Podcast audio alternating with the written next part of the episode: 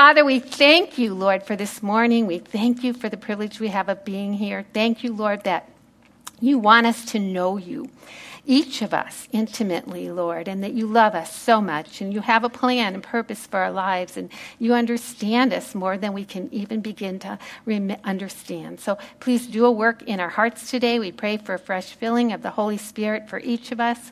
Lord, I pray for those that are not able to be here that you would touch them, strengthen them, heal their bodies, and just be over this morning again that you would just be blessed and glorified in it. Be magnified in us today. In Jesus' name we pray.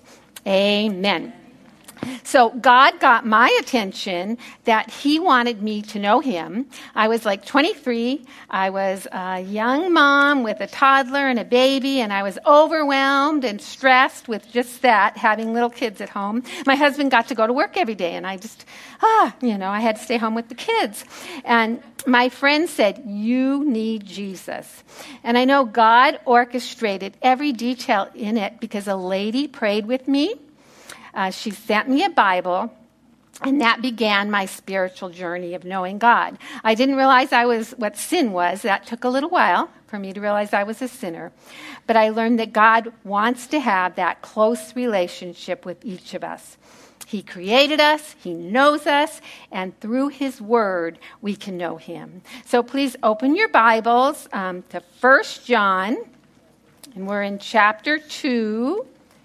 Verse 1 through 14 is our lesson, our study. And the st- title of our study is Know That We Know. So 1 John 2 1. My little children, these things I write to you so that you may not sin. And if anyone sins, we have an advocate with the Father Jesus Christ the righteous. So, as Christians, we should not sin. If anyone sins, Jesus comes to our aid as our advocate, the righteous one, and that atoning sacrifice. And the closer I draw to Jesus, the more I grow in my faith, as you could probably attest to, the more I realize that I am a sinner. And this is Romans 6 12 through 14 was one of the uh, first verses that I was taught and memorized and learned that I wasn't supposed to live in sin. I wasn't supposed to let sin reign in my body. It's therefore, do not let sin reign in your mortal body, that you should obey it, it in its lusts. And do not present your members as instruments of unrighteousness to sin, but present yourselves to God as being alive from the dead and your members as instruments of righteousness to God. For sin shall not have dominion over you, for you are not under the law, but under grace. Um, so that's Romans 6 12 through 14. 1 John 2 2. And he himself is the propitiation for our sins, and not for ours, but only, but also for the whole world. And so that's the merciful means by which our sin is covered. Our penalty is satisfied for all who receive him. John 1:12 To all who did receive him, who believe in his name, he gave the right to become children of God. And Hebrews 7:25, Hebrews 7:25, therefore he is also able to save to the uttermost those who come to God through him, since he always lives to make intercession for them. So that uttermost is completely, we are completely saved. As people, um, you know, it's so refreshing to know we don't compare ourselves to others. We don't have to think that we're better or that we're inferior. You know, there's no boasting. Romans 3 22b and 23 says, There's no difference. All have sinned and fall short of the glory of God. We make it to heaven only because of Jesus. And so we can say to everyone, Jesus died for you. Have you received him as your Savior? Uh, 1 John 2 3. Now by this we know that we know him if we keep his commandments. We have come to know him if we obey his commandments.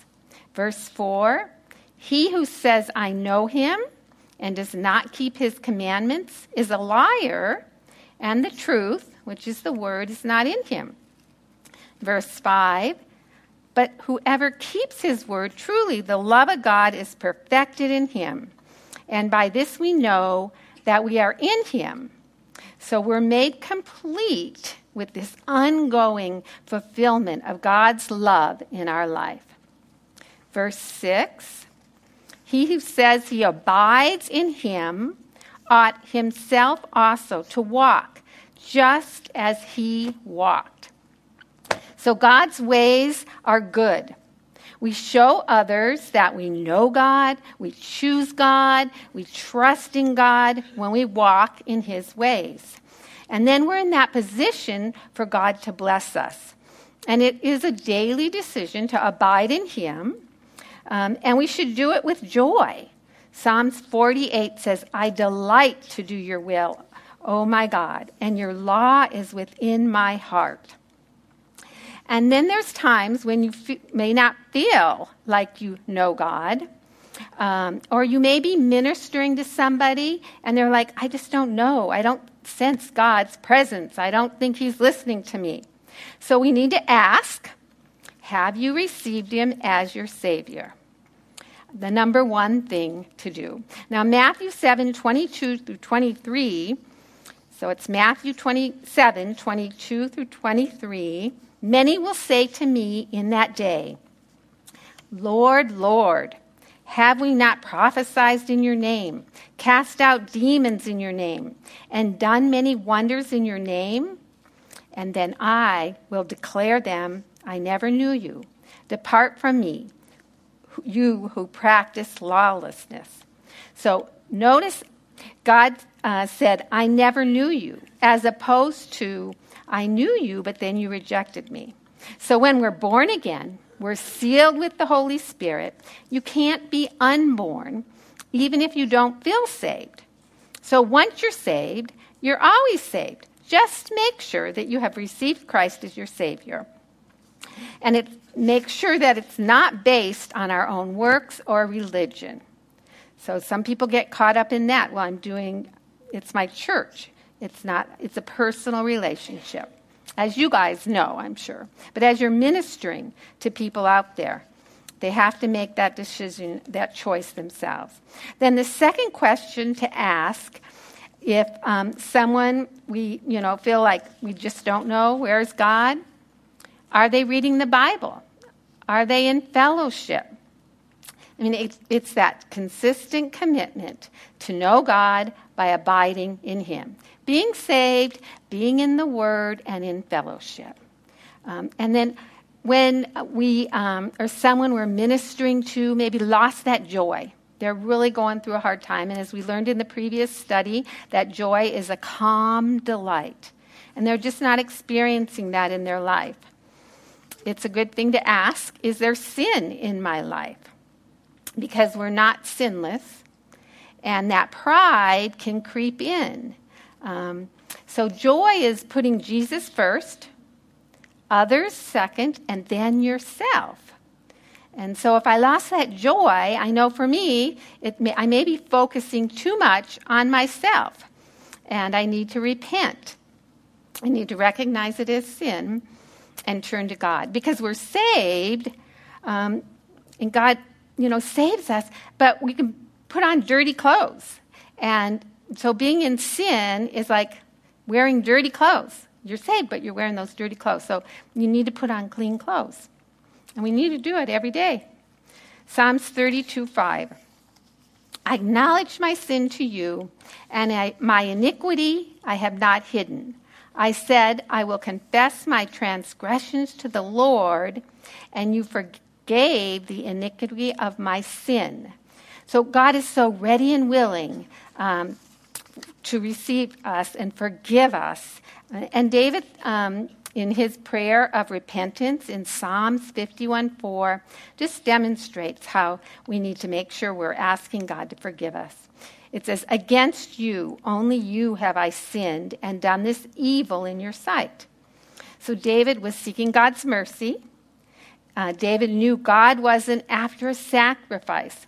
You know, I can't justify my sin by saying, well, I make cookies on Wednesday night for all the church people, and that doesn't, you know, care about that. It's, you know, we need, it's our heart. And um, it's not just by being good or godly action, but God wants that broken and contrite heart. And that's part of growing in the Lord. Psalms 51 17. The sacrifices of God are a broken spirit, a broken and contrite heart. These, O God, you will not despise. And there's such serious consequences to our sin. And that's why God doesn't want us to sin. It just breaks families apart. It's so sad. It impacts us and others. God, um, he, His love is completed in us as we abide in Him, living our lives in His Word and obeying, not being stagnant, but continually growing in faith, being refreshed by Him. Psalms 32, 8 through 11, Psalms 32, 8 through 11 says, I will instruct you and teach you in the way you should go. I will guide you with my eye. Do not be like the horse or like the mule, which have no understanding, which must be harnessed with bit and bridle, else they will not come near you. Many sorrows shall be to the wicked, but he who trusts in the Lord, mercy shall surround him. So be glad in the Lord and rejoice, you righteous and shout for joy, all you upright in heart. John 14, 21 through 22, Jesus said, He who has my commandments and keeps them, it is he who loved me. And he who loves me will be loved by my Father, and I will love him and manifest, which is reveal myself to him. 1 John 2 7. Brethren, which is beloved or dear friends, I write no new commandment to you, but an old commandment, which you have had from the beginning. The old commandment is the word which you heard from the beginning. In 1 John 3:11 it says for this is the message that you heard from the beginning that we should love one another. And so this is that agape love that selfless, godlike um, from 1 Corinthians 13. And Jesus lived this truth of this commandment. He brought love to a new level where it's not based on feelings, the kind of love that causes no harm in our words, in how we treat people, in what we say about them. Uh, Romans 13, 8 through 14 says, Owe no one anything except to love one another. For he who loves another has fulfilled the law. For the commandments, you shall not commit adultery, you shall not murder, you shall not steal, you shall not bear false witness, you shall not covet, and if there is any other commandment, are all summed up in this saying, namely, you shall love your neighbor as yourself. Love does no harm to a neighbor. Therefore, love is the fulfillment of the law. So 1 John 2 8. Again, a new commandment I write to you, which thing is true in him and in you, because the darkness is passing away and the true light is already shining. So, one thing um, that I like about mornings is you can see that sunrise, and it's like it's pushing out that darkness. Um, and I, this was my favorite verse in this whole chapter how the darkness is passing away. The darkness will disappear. Everything that is evil is temporary. And in the context of this chapter, it's referring to us not living in darkness, as we learned in the previous study. There's no gray area. We're either dark or light. Ephesians 5 8 through 11. For you were once darkness, but now you are light in the Lord. So walk as children of light. For the fruit of the Spirit is in all goodness, righteousness, and truth, finding out what is acceptable to the Lord, and have no fellowship with that unfruitful works of darkness, but rather expose or reprove them. And we learned last time where there is no God, there is darkness. For John 1 9 says, That was the true light, which gives light to every man coming into the world. John 8 12, then Jesus spoke to them again, saying, I am the light of the world. He who follows me shall not walk in darkness, but have the light of life. 1 John 2 9. He who says he's in the light and hates his brother is in darkness until now. So when we have that hate, we are still living in darkness. Uh, 1 Corinthians 13 2.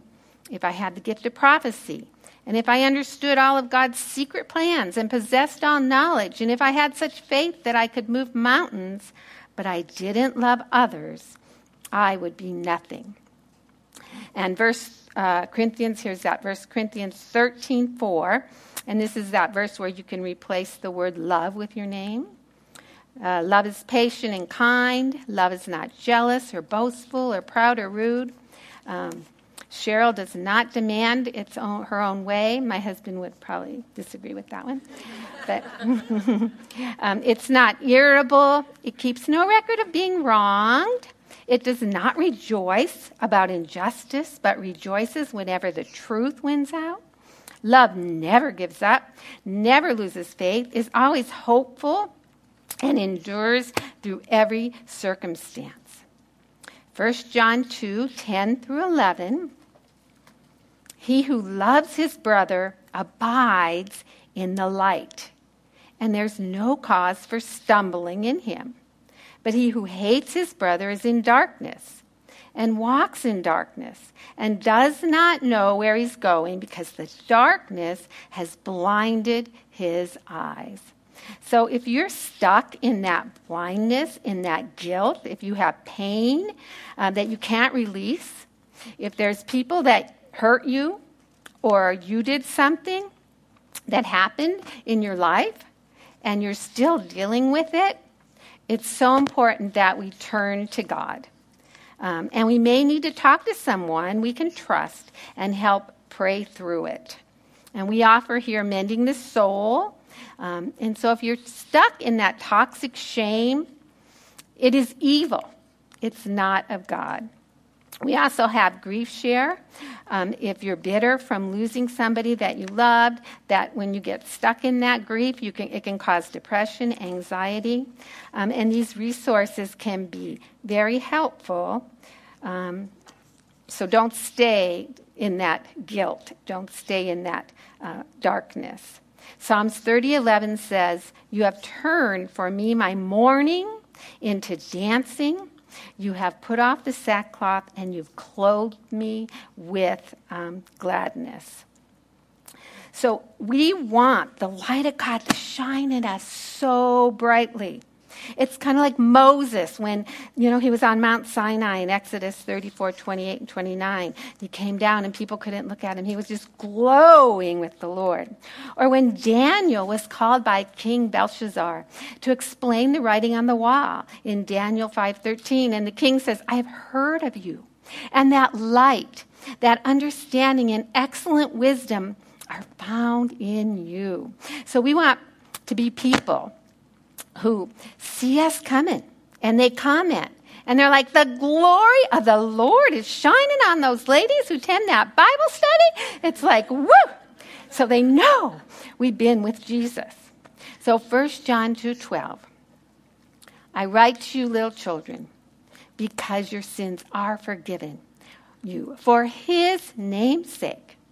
1 Corinthians 6:11 but you were washed, you were sanctified, you were justified in the name of the Lord Jesus and by the Spirit of our God. So we're made set apart, we're made holy, and God cleans up our life for his name's sake. In Acts 26 18, Paul recount, recounts his conversion and Jesus sending him out. And he says, to open their eyes in order to turn them from darkness to light and from the power of Satan to God, that they may receive forgiveness of sins and an inheritance among those who are sanctified by faith in me. So, knowing God, letting Him clean us up, and following Him, walking with Him, it's like getting an inheritance. I mean, He's our inheritance. But how do we manage that inheritance wisely? We want to honor God with all that we have all our talents, our time, our spiritual gifts, including our finances. And I have some scriptures here if you want to write these down, just on finances. Deuteronomy 8 17 through 18. So that's Deuteronomy 8 17 through 18. Proverbs 3 9 and Proverbs 10 22. Um, we honor God by being generous Psalms 112, 5, and 1 Timothy 6, 17, and 19.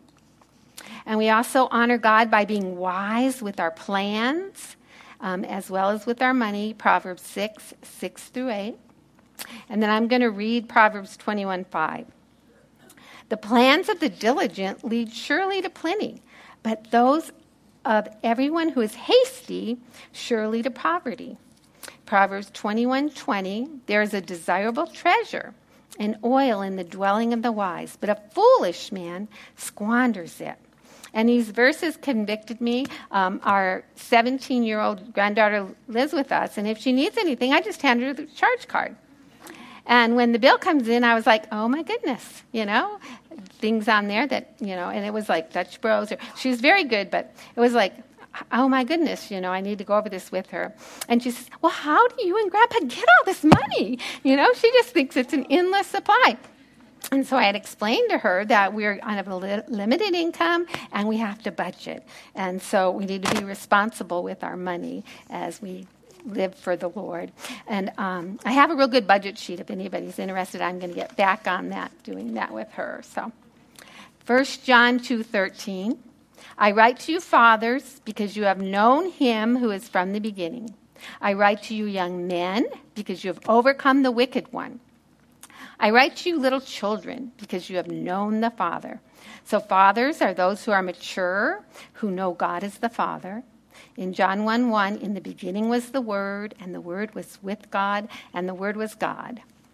Young men are those young in faith John wants them to realize that we're in a battle with the wicked one.